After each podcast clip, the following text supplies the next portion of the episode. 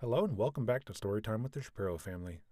Tonight, Bridget continues Book 3 of the Wizard of Oz series, Ozma of Oz by L. Frank Baum. We hope you enjoy this. The Fate of the Tin Woodman.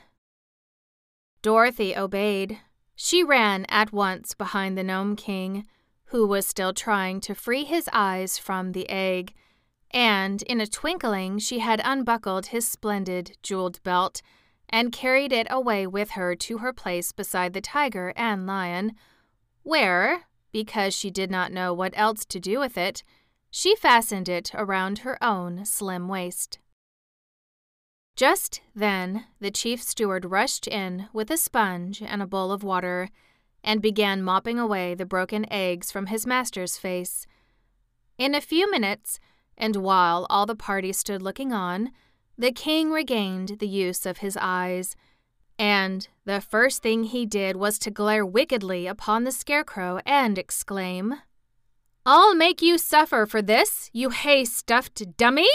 Don't you know eggs are poisonous to gnomes? Really, said the scarecrow, they don't seem to agree with you, although I wonder why. They were strictly fresh and above suspicion, said Billina.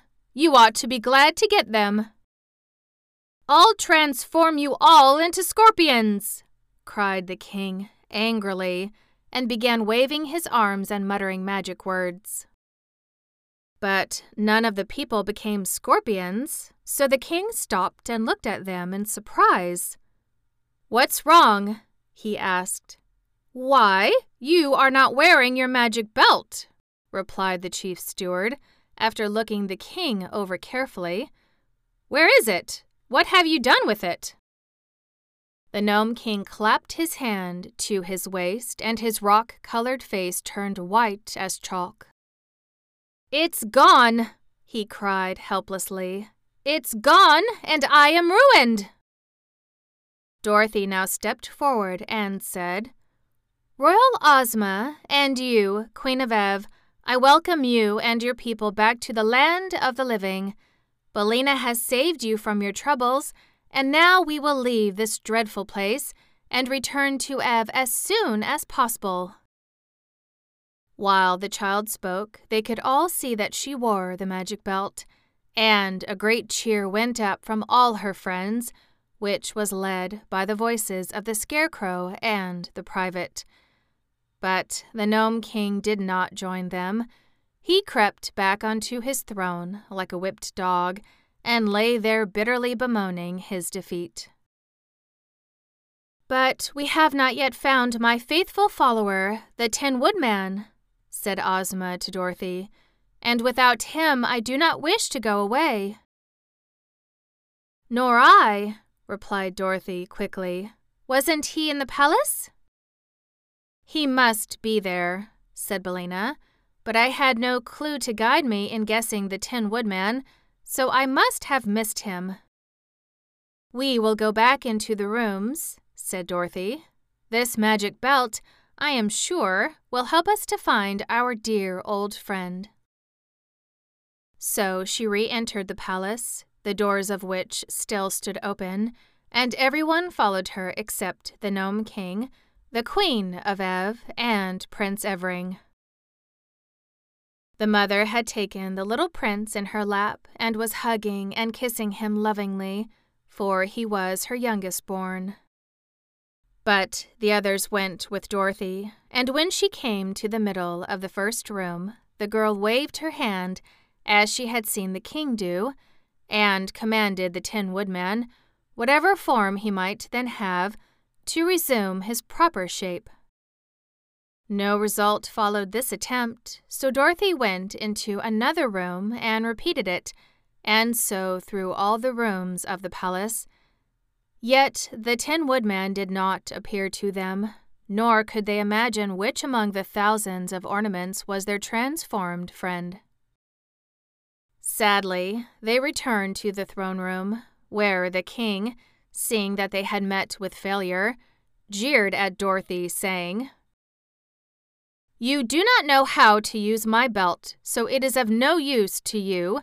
Give it back to me, and I will let you go free, you and all the people who came with you.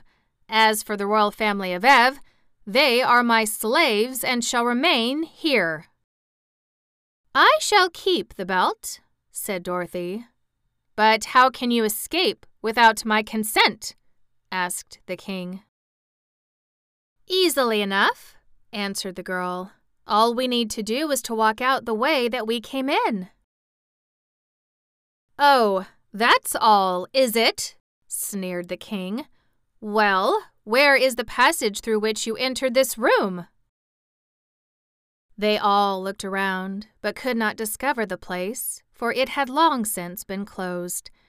Dorothy, however, would not be dismayed. She waved her hand toward the seemingly solid wall of the cavern and said, I command the passage to open. Instantly the order was obeyed. The opening appeared, and the passage lay plainly before them. The king was amazed, and all the others overjoyed. Why, then, if the belt obeys you, were we unable to discover the Tin Woodman? asked Ozma. I can't imagine, said Dorothy. See here, girl, proposed the king eagerly. Give me the belt, and I'll tell you what shape the Tin Woodman was changed into, and then you can easily find him. Dorothy hesitated, but Billina cried out, Don't you do it! If the Gnome King gets the belt again, he will make every one of us prisoners, for we will be in his power. Only by keeping the belt, Dorothy, will you ever be able to leave this place in safety. I think that is true, said the Scarecrow. But I have another idea, due to my excellent brains. Let Dorothy transform the king into a goose egg, unless he agrees to go into the palace and bring out to us the ornament which is our friend Nick Chopper, the Tin Woodman. A goose egg? echoed the horrified king. How dreadful! Well, a goose egg you will be unless you go and fetch us the ornament we want, declared Billina with a joyful chuckle. You can see for yourself that Dorothy is able to use the magic belt, all right, added the Scarecrow. The Gnome King thought it over and finally consented, for he did not want to be a goose egg. So he went into the palace to get the ornament, which was the transformation of the Tin Woodman, and they all awaited his return with considerable impatience, for they were anxious to leave this underground cavern and see the sunshine once more. But when the Gnome King came back, he brought nothing with him except a puzzled and anxious expression upon his face. He's gone, he said. The Tin Woodman is nowhere in the palace. Are you sure? asked Ozma sternly. I'm very sure, answered the king, trembling, for I know just what I transformed him into and exactly where he stood. But he is not there, and please don't change me into a goose egg, because I've done the best I could. They were all silent for a time, and then Dorothy said, There is no use punishing the Gnome King any more, and I'm afraid we'll have to go away without our friend. If he is not here, we cannot rescue him, agreed the Scarecrow sadly. Poor Nick, I wonder what has become of him. And he owed me six weeks' back pay, said one of the generals, wiping the tears from his eyes with his gold laced coat sleeve. Very sorrowfully, they determined to return to the upper world without their former companion, and so Ozma gave the order to begin the march through the passage. The army went first, and then the royal family of Ev, and afterward came Dorothy, Ozma, Billina, the Scarecrow, and Tik-Tok. They left the Gnome King scowling at them from his throne and had no thought of danger until Ozma chanced to look back and saw a large number of the warriors following them in full chase, with their swords and spears and axes raised to strike down the fugitives as soon as they drew near enough. Evidently, the Gnome King had made this last attempt to prevent their escaping him, but it did him no good, for when Dorothy saw the danger they were in, she stopped and waved her hand and whispered a command to the magic belt.